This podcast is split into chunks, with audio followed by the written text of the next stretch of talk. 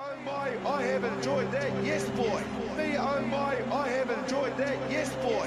Me oh my, I have enjoyed that, yes boy. Me oh my, I have enjoyed that. Me oh my, I have enjoyed that, yes boy. Me oh my, I have Ngā mihi and thank you very much for tuning in to the third and final part of my podcast with Aaron Smith.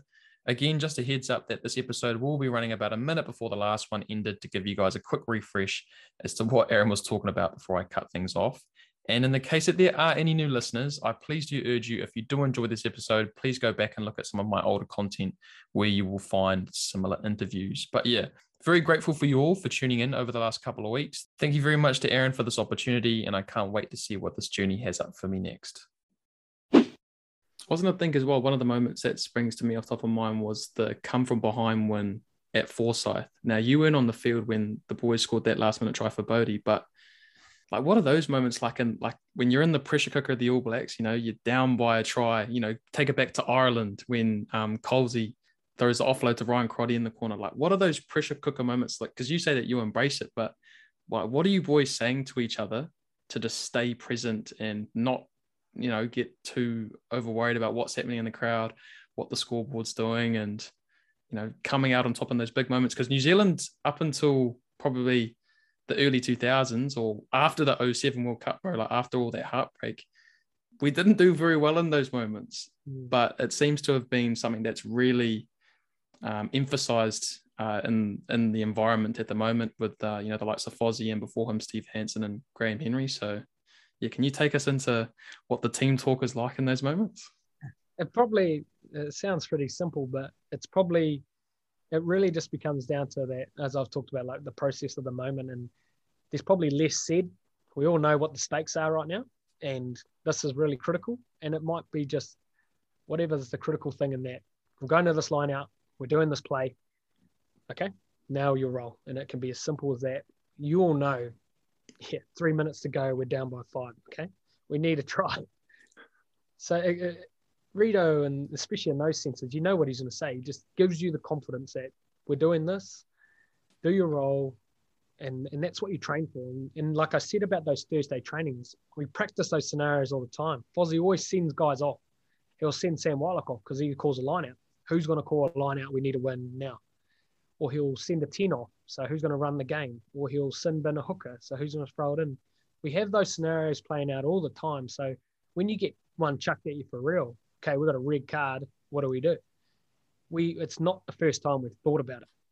As a spine group, the two, the eight, the lock, the line out caller, and the 9, 10, and 15, we all have meetings and chats around if this guy gets sent off, how does our game change?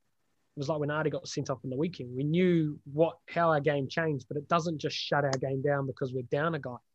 No, it just means we can't do certain plays because Ardie mm. carried, right? Ardie's a very good carrier. so we can't do that move. But that's it sounds like people are like, oh, we're just winging it and we there's no winging to anything. There's always a plan that's been talked about before the game. And then you've got experiences of guys that have played plenty of games that know what to do. We just got to get the message. So we do the old fake hooker go down so we can have a chat. Yeah, like the old yeah yeah go down. Yeah, front row. Yeah, My ankle, and then you just get the message. So, but we have those chats, the spine group, the captain, the lineout caller, the nines, tens, and and that, and you just talk about scenarios and then you know the way certain teams like to do it. So in now in the um, All Blacks, we've got a great maul or set piece. So we're going to use that. Let's use it. If we can waste time here, where do we want to? But when we get the ball, we can't just shut up shop, not use the ball. Um, and yeah, like you always notice, like the good teams, when when when when you lose someone in that, now what are you going to do? And and you know, um, it's it's about you know embracing those situations, as I say. But yeah, like the Ireland Ireland game 2013, like out of the gate, unbeaten year, and then you know tapping the ball with three minutes to go. I was like, holy shit, we we we make a mistake here, we lose. But I wasn't thinking about making a mistake. We were thinking about how do we get a try when we haven't been able to score one since the tenth minute. oh yeah, so those in those pressure moments, like um, who's the coolest customer you've played with? Is there anyone that just stands out? Like Carter. easy. Carter and McCaw were just, un, un, and Rito, just like, didn't matter if you were winning by 50 or down by 10. It was the same. Just drones, just like, they'd celebrate a moment or a thing, but they would be back in task very quickly. And Carter ran the attack and he talked quiet, bro. He wouldn't talk any louder than this. Stadium's roaring. He's just like, sweet boys, we're going to do this and this and this. And you're like, okay, bro. like, bro, straight up, you got like me and Ma'a Nonu, and they're like, ah, and then he's just like, boys, boys, we're going to go to this, we're going to go here, and then we're going to kick over there. And you're like, okay, this is sweet. And McCaw was the same, like, very man, a few words, but when he spoke, it was like cool, and it was always so calm. And like I said about like, and then Rito later in my career too, like they just they say something, they mean it, and it was like they didn't have to say it with the with, with up or punch. It's just like that, and it's probably something I've tried to take on as a as a captain and that as well as you know as a halfback and that you think you're all passionate, but to get a clear message across, saying it, looking a guy in the eye and saying it confidently and calmly, you know, it's not you're not getting told off, you're not getting told what to do, you're just getting told a fact, and he believes in it. Obviously, if he was like, you don't believe that, but those two just straight away come to mind. Bender's the same. Well, with the Highlanders, there was some situations we were in, and he just like I like Bender's way too. We'd been behind in some games, and he's like, "Oh well, boys, they got that one. Let's go get it back." And you're just like, "Yeah, you're right." like sometimes it's not the not a lot of words that need to fix something. Sometimes mm. it's just owning that.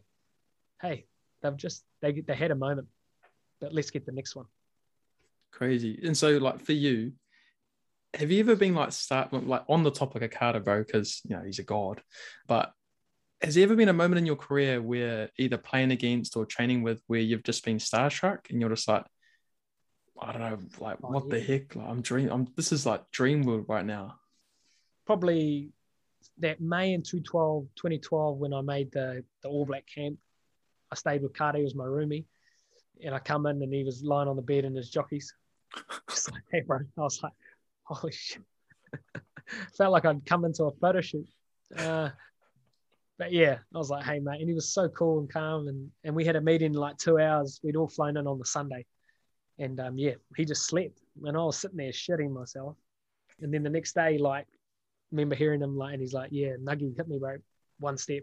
And I was like, shit, that's Dan Carter. And, you know, and Colin Slade was there. And like, guys, like, you're just like, bah, and hit, passing the ball to him. And then probably the biggest one was out of feeling, out of moment, out of body experience I had was that test debut. I put the jersey on and I looked around and I was like, that's what you dreamed of. And that's like, it was just like, mm. I'm in this dream. Like, holy shit. And I like looked down the, the, the silver fern.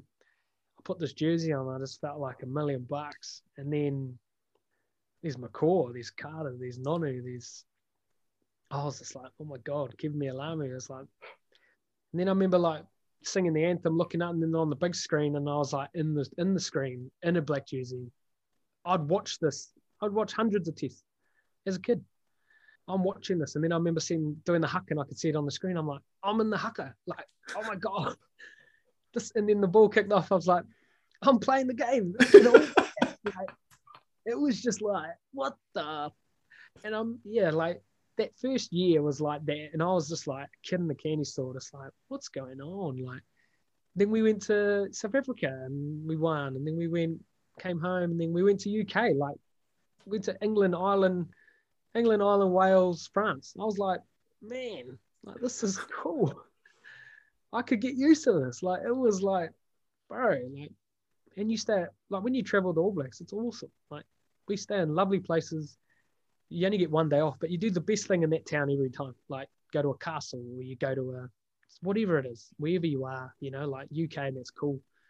Um, and you just yeah, but then the stadiums and the games are full and like, you know, it was just like that. But that 212 was like that the whole time, like just like, oh you know, and um, yeah, just stuff like that. And I'm just going to try in South Africa and like McCaw picked me up and Carter was there, and it was like, oh my god, I'm one of the boys. Let's go. It was like, you know, it's just like living a dream, bro. It was like, how am I here? So, so, bro, so like even just you talk about like being in those moments and, and being with those players. Like, how was that? You know, obviously, like rugby, you know, and you boys have talked about it a lot, like how being an All Black's a privilege and you don't take it for granted. But, you know, turning up year in, year out with the schedule that you boys have, I think you only get like a couple of weeks off every year and maybe a couple of weeks in between competitions.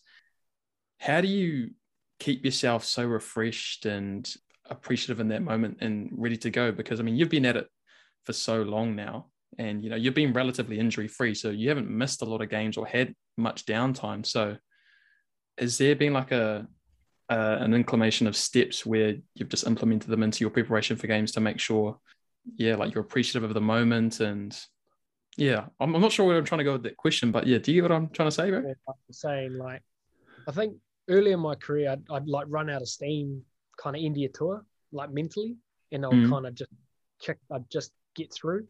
Where kind of after 2013, I had that second year syndrome hard. Like I turned up thinking I could do it all because I was an All Black the year before and it didn't work.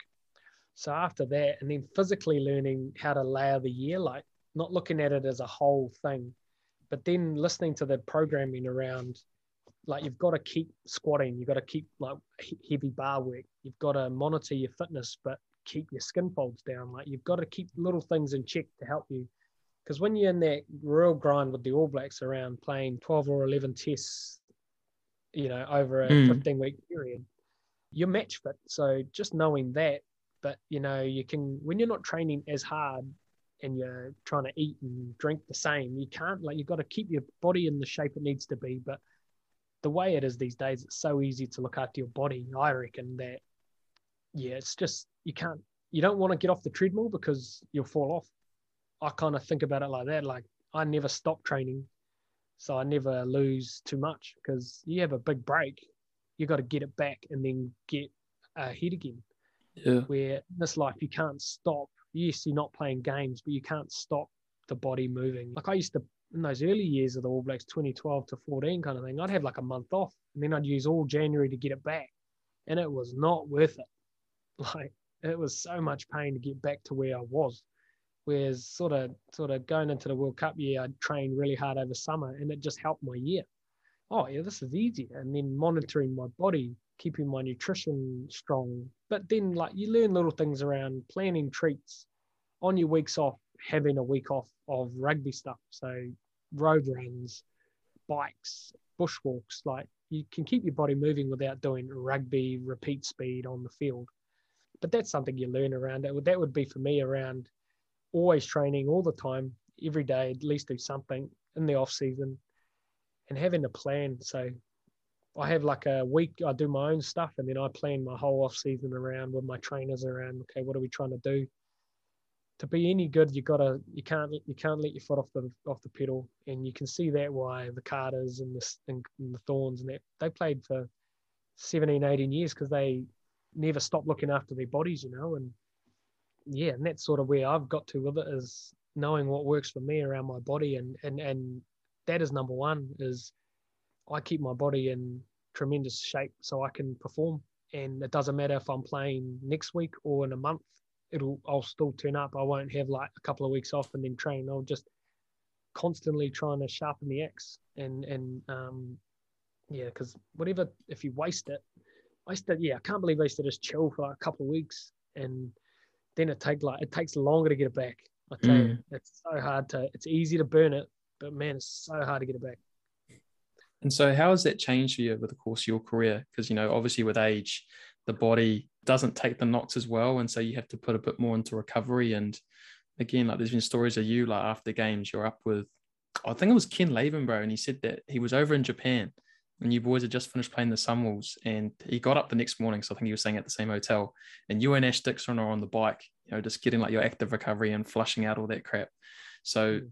And again, you've talked about how much you invest into your body to make sure that you stay on top of your game, and it's probably the reason why your game's almost gotten better because of the way that you look after yourself. So, what's like, where did that process start? Like, did it start with listening that LeBron invest like a million dollars into his body or like the the Brady like the TB12 plan, bro? Like how did that all kickstart for Aaron Smith?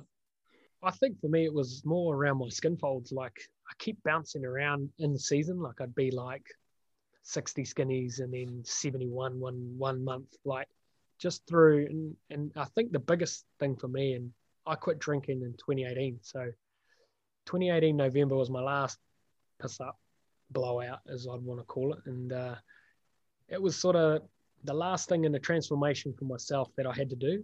And it's been the best thing. Nothing but positivity has come from me quitting drinking. And um, my skin folds stay regular all year. Um, I'm fit, strong, ready to go. Um, the alcohol used to just knock me. You know, I used to have love to have a beer and have big nights, and it would just take me a couple of days to get over it. And you know, and chasing what I wanted to get to and to where kind of like achieving the 100 games was like, that was worth it. I really enjoyed partying and that with the boys, but I wanted to be really good at rugby. And I knew that the drinking wasn't helping me and I had to get rid of it. And it did. And it was hard at the start, but saying no to it now makes me more resilient and proud. But when I wake up Sunday morning ready, to, like I'm sore and tired, but I'm doing recovery getting my body moving again. Like I said, like you're on the treadmill, it, there isn't any pain if you don't stop. It's just constant. You're constantly under something, and if not, you create it. You you do a session that puts you in that locker if you're not playing a game. Like I'm thinking about what I'm gonna do on Saturday. So you know, it's just that, and like I did a lot of little bit of investing around what do they do recovery wise always for me like i love ice baths and i love saunas so i started researching around that so I bought a sauna, I ice bath at home, and then I start. I do incline walks, slow, steady ones, most mornings before the day starts. So 6 a.m. I go and walk on a treadmill, and it just burns calories. It's low impact, but it wakes my body up. So that's my little nugget of secret that keeps me lean, keeps me strong, but it wakes me up. It's a it's a routine. It's um, builds resilience, and it's I don't want to do it all the time but I actually know when I do do it, I know that I'm instantly ahead of people because I'm working harder than you. I've already done a session before I've even turned up to a session, or I do that session and passing and that. And I know when I walk into a meeting, I've done more than you already, and you can't catch me.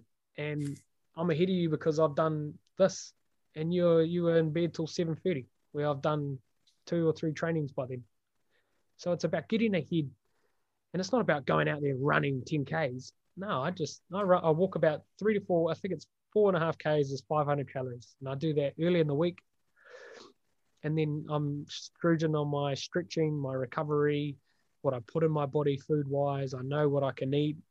I know when I need to carb up. And I know my weight and my skin folds are critical to me performing well. And I get my skin folds done every two weeks. My weight, if I ever see a 82, I'm um, I know I've done, I've eaten something on that. So I know my body so well now. I can, before I get on the scale, I can go 81.4, jump on, and yeah. So you, got to get to that level with it because the bot my body is my weapon. It's my tool. That's what keeps me going. All the skills in that you can practice, but if my body can't do what I want, I can't execute the skills. And I chase that all year round. That physical high expectations of my body doesn't mean I have an eight pack, but I know what my weight and skin folds are to give me that performance. And even then, like I said, it went to another level in lockdown where I kind of went a little harder and yeah, I was able to hold the weight. So are you like constantly in talks with like the All Blacks nutritionists and stuff like that? And or is it or yeah, I was gonna say, is it something that you've just you you know yourself, okay, I know I can have XYZ for breakfast, XYZ for lunch and if I'm well, running, doing extra runnings, same all the way, but really, you know, like yeah. So my nutritionist, our meetings are pretty boring. She just says, "Have you tweaked anything?"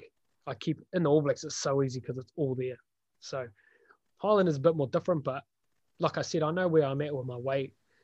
My walks keep me lean and strong anyway, and builds that resilience in my legs. I reckon just hardens them a little bit because I always kind of um, it's a low impact, but it starts the day for me.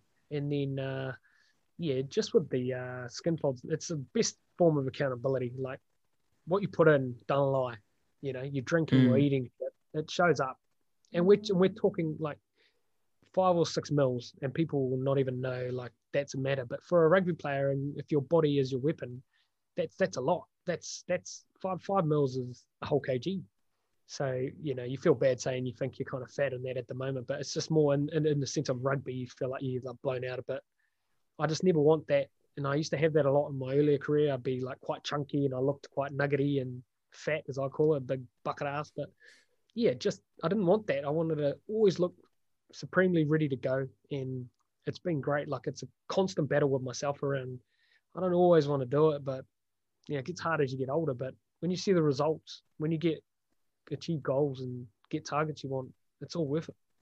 Bro, that extremely little detail obviously like takes you that extra bit further. And a lot of people got that insight to when they watched your Sky Sport documentary earlier this year, along with a couple of the other boys. And I guess it just really showed that you're a student of the game. And before we get into some of the stuff you're doing off the field, bro, because I'm a nine and I want to pick your brain about this stuff. And for me, like I put up a graphic the other day about your kicking and how far that's come. Because I think initially, you know, you were known as your passing, but over the years, you've just rounded out your game to where you're not just this type of halfback, but you're a tactician over the course of your career, like I know you've talked about the, the likes of Fourie du Preez and how much you admired his play. So, uh, how much do you actually like look? I know you've talked about the boys like in your own environment and look to take you know some of their strengths, but knowing what your game is. But has that been something that like has been like a real focus for you? Like not just being you know known for your past, but then to just have this yeah this this massive tool belt. Yeah, this just I, I think I could always kick the ball. I just wanted to be I wanted to have a great box kick. And with Tony Brown, he unlocked a lot of different types of kicks for me. Like I can pull out from a ruck and kick to a corner very accurately and, and roll out and different types of kicks. And um, yeah, I, it's just like passing for me. It, I love practicing something, getting good at it, repetition, getting good at it that you don't have to think or worry. So that's what I try to do with my boxy. If I get set, I get the blockers in, I trust I can execute the skill. And if not, why not? I'll, I'll have a good read on what happened. If I dropped it didn't drop it on the angle I like, if I leant back or if I slipped or I didn't quite, you know, I didn't drop it in the line I like. So just stuff like that. And it was nice to see that around the box kicking, but I always wanted to be an all round halfback, as I said, around. I felt like I could always pass and kick and run, but it was more the tackling I needed to improve on early in my career. But the longer box kicking became more prevalent in the game. I just loved that because I always loved box kicking.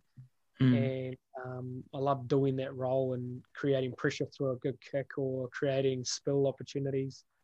You know, it's it's awesome, and to be able to relieve pressure and you know, I love like seeing an opportunity, you know, wingers up, putting it in the corner, rolling it out in the 22. There's no better feeling really. So being able to do little cuts without, you know, just constant little run here, little pop ball here, long cutout ball there, kick to the corner there, box kick there. Like you just want to be, you want to have like, you want to be a total threat. And like we talked about the weight thing and then the 80 kgs, but physically don't look it. But if you can play at a speed, they just never can feel like they have you tied down, you know? So mm. I use this a lot and watch a lot of footage and that around opportunities. Like if you see some wingers, they're like really bad at around the 40 meter line, they kind of stand up and like defend. So I'm like, I won't sh- show the box. I just know because I've seen the clips. He's there.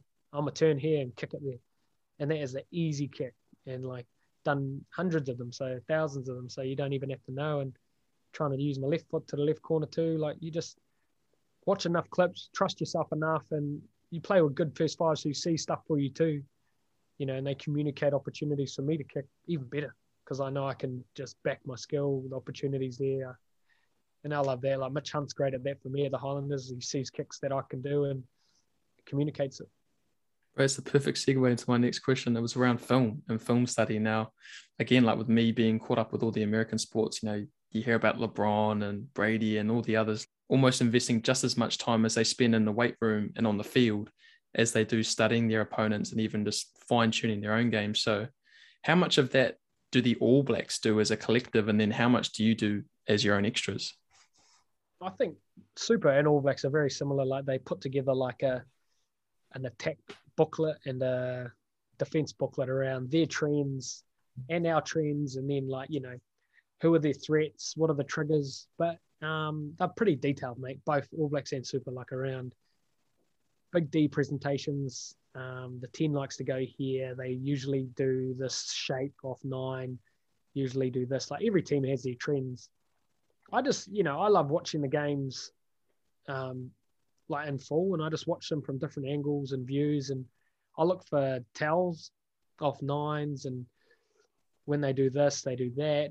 Um, whenever they go here, like you just look for little things I need to know. I don't watch a whole a whole whole lot. I just watch things I need to see, especially as a defending nine, trying to outsmart, predict where they're going to go. So if they don't get momentum off nine, they go back to blind, trying to suffocate them like that, and just let my forwards know I got their backs. And um, but yeah, I, I definitely, I definitely watch clips, but I definitely more watch I watch to learn things as well, but more around that. Like the I, I watch a lot of stuff on my own skills. Like I get my skill session videoed after after training, so I can watch what I'm doing and if there's anything there.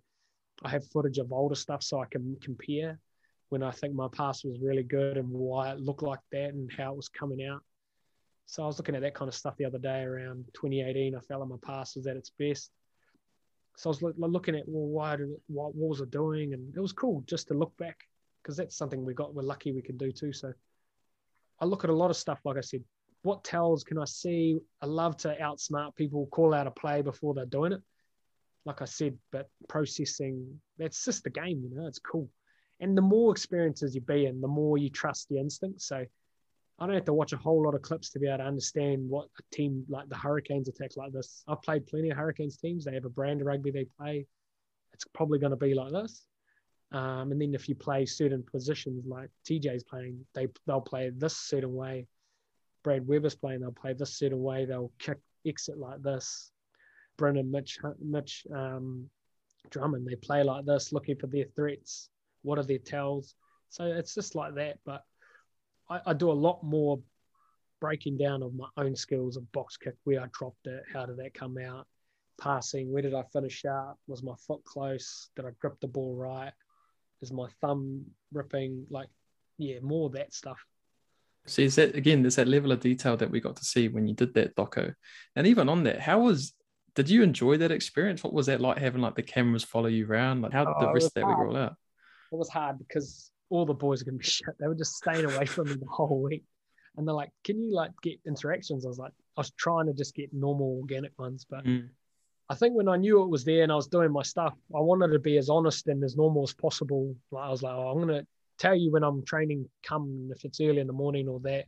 And that was more where I wanted to go with it was just show the inside, be honest and raw. Like when I was talking about my passing, not feeling that great, like being honest, like I just didn't feel like it was at the level I liked. And it was cool. It, it's um, it's it's tough because you don't want to give away the environment secrets. You want, but I was very grateful that the Highlanders let them follow us around, and there was a lot of stuff they couldn't put in because there's team stuff talking about other teams and players, and but you know they're showing what I do, and it was good to see Anton's and Nani's and and that, and Richie's was cool too because he's on another level too, and you know it's cool because you know my grandma still thinks we just run around the field all day. So it cracks me up. For me, like who's just like a sports junkie, it was something that I thought was long overdue. Having that insight, like I've watched, um, I don't know if you've watched the the real old school movies, like the what's one that just got came out on the All Blacks YouTube, um, like the good, the bad, and the rugby, and uh, you know, like the old like Rick Solizzo films, where it's like a real yeah. insight into what the boys are like. And as fans, because there is sort of like a, a, gap between us in a way. It's getting better now because of the likes of social media, and you're one of the more prominent All Blacks on there. You know, you're on Twitter, having people interact with you, getting them to ask you questions. You're on social media, chucking up content that you do sort of prior and after games. And why is it such a space that you like getting into? And like, why is it that some boys are for it and against it, or not against it, but just not as keen on it? I think it's that I love American sports too, and I find Twitter a real easy way to connect with someone in the randomest of places. I, I, I can filter through the questions too. So when I say, "Hey, come ask me something," I ain't answering everything. Like there's some, there's always like Mo'unga yeah. Barrett. Like there's all these questions. I ain't gonna. I'm not putting mm. my foot in saying, but if you're asking me something that you want to know, like I said, it's an easy way to connect, make someone's day. Like you know, young fellow in Japan or the other night in Zimbabwe. He's like, "Thanks, man," and like love it and cool. Like it's a cool way to connect and easy. Like just to connect with your fans. And then I think with Instagram and stuff, it's around like Americans and that we're not like that, and we're about our team and we're about the jersey we wear and stuff. But I think with the like Rico, TJ, myself, and Ardie are trying to be more creative with our content and and keep up with like what's going on overseas. You know, like NBA and all that. They like lead the way in everything. But like rugby still has to find its own niche. Like we we we respect, and I think people don't get. Everyone wants to see behind the curtain and that, but you got to keep certain things behind the curtain, and you got to respect mm. layers. Like not everyone in that team wants to be filmed. Not everyone wants to be in the back of your photos. Not everyone wants to be in a video. Some boys don't give a shoot, and you got to respect that. There's 39 other dudes that maybe not don't care, you know. But that's where I think, and I think the All Blacks have really embraced it now. We've got like two or three cameramen that give us photos to use, the videoing stuff. Like they're, they're there all the time now, and the content they're putting out is good because I think we're lagging a bit. Now we're right up with it. Like the All Black social media now, like is gold. Music, the clips, the guys that are doing it are great, and we just take a lot of that and we use it in our own. But I think that's the thing. People want to see more in depth and in the sheds. But remember, we play a sport that we're highly scrutinized and we're probably the most watched or um, looked out team to like try and find a way to defeat us, you know, and mm. we can't give away too much. And I think people say that. So I'm always open to sharing what I think and what I want and what I think and trying to be cool and creative with content and try and watch stuff that or put stuff out that I'd like to look at. That's sort of always what I think. Shit, Odell Beckham Jr. did this. I'm like, I text my guy, I'm like, we should do something like this. I'm not as cool as him, but let's do it. And you know, just trying to create a content instead of one photo like I can pass, like trying to get creative with it. Mm. Instagram moves so fast, but love the interaction and that. But I think when people want more behind the curtain, like it's not our choice. The team comes first, and we can't put out stuff that makes other people feel uncomfortable, and we don't want to give away because some of the stuff that people want to see is only stuff we allow to see because we've earned the right to wear the jersey. Mm. That should only be seen by us. And I think that some people don't like that because they think they own the jersey or they own it because they're big All Blacks fans. But when you're privileged enough to play for the All Blacks, there's only things that All Blacks know that you get to see, you get to feel. And I think that's the mystique of it. And and some stuff needs to say. Um, but I definitely think we talk about a lot, me and Rieko, TJ, and Ardie around trying to keep pushing it and that's why like I come on with you and and that because if you just stay like a locked book, um, you know, well, what does that gather, and how do you get information out there? How do you change minds, change perceptions?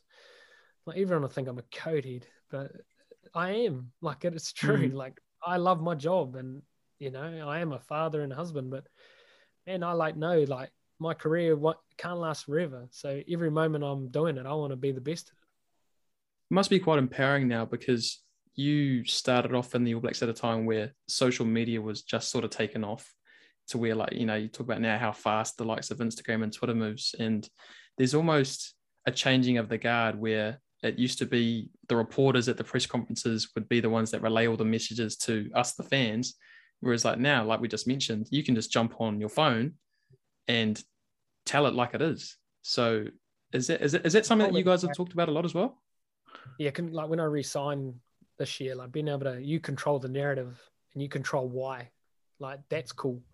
That's what they do in America now, eh? Like they just copy and paste everything, and ESPN just print that, and the papers do it now too. And and I don't think they like it, but they can still write their opinion articles, but we can rebuttal back. But it's it's always one of those like like I I keep mine just like I'm promoting positive messaging. If you don't want to look at my stuff, don't look at it and yeah, like if people write bad shit on your stuff, you just delete them and then. So it's one of those like you know you got to just roll with it. But the journey from you know like Carter at the start was so against Insta, and now he's like the boss on it. So it's like he took a couple of years to get on it, and once he got on it, holy, he was the fastest to a million. Crazy, but hey, like you know, all those guys, and and that's just the way the world and not everyone's about that, bro. Like, I live on the space like similar to you. I follow all the big dogs. I follow ESPN. I follow Bleacher Report. All the things that they just pump cool content. Everything now is like a highlight reel, and that's Mm. why you know like 10 second clips and what's next and TikTok and like all these things are like that's, they move so quick. Information spreads so quickly. So I just try to keep the messages positive and connect with fans when I can, and that's sort of where I'm at with it. Like you know, I'm not as hip and hoppity and cool as Rieko and um, Ardie, but that's why I post a lot of stuff about training and that because people know I work really hard and well, that's that's my thing. Like I'm not trying to project something out that I'm a chef or saying I'm not a chef. I play rugby. I train for rugby. Um, so yeah, one day when I'm a wannabe golfer, that's all I'll put up. I think it also does a great job to humanize you boys because, like you said, a lot of people put you up on a pedestal and just think you're a code head. But with being able to interact with fans, you know, you can just show people that you're just one of the guys. You're just really good when you've got a rugby ball on your hands, really. Um, and I can hear your young fella in the back, so I think that might be my cue to try and wrap this up, bro. But eh, grateful for you having listened to some of my other podcasts. So I'd like to wrap it up on two instances. First one being, can you take us to your game day routine, please? Um, game day, I try to sleep in if my boy lets me. My wife usually lets me sleep in a bit that day. I don't have brekkie. I go and have a coffee. We always go out for brunch or a coffee. Um, I have like a wrap, um, like a chicken and mash and cheese and stuff, like a chicken wrap, light wrap. Then at three o'clock we have pre-match meal with the team always, and then we go on the bus and go through our moves one more time. After that, I have I my I'll pack my bag, uh, clean my boots, and then I'll have an hour nap probably before the bus leaves. So I have an hour nap. If it's a big game, I'll probably just stare at the roof.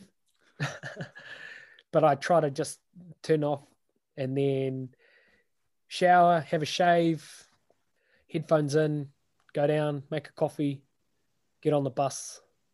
Not quite into music anymore. Sort of listen to podcasts around high performance or something on the way to the game. And then, yeah, I deep heat everything before I run out for a warm up. Like I, all the boys give me stick. I get in my undies and just deep heat everything, get my old carcass hot. And if it's a long bus trip, I'll have a um, I'll have a cold shower when we get there just to wake up. So if it's over 30 minutes, some of our trips and overseas can be 45 to an hour of sitting there. So sort of get to the stadium. Nick Gill showed us that our All Blacks trainer around just waking up and we have to kind of cold shower, reset, and then get going. So short trips doesn't matter, but if you feel a bit sluggish, cold shower, dry off, and then you're on. So that's sort of my game day. I don't uh, I don't think about it too much in the morning or anything, but after that walkthrough and that, I'm pretty much in uh, what I call Batman mode. Just let's go. Left boot, right boot, nothing like that.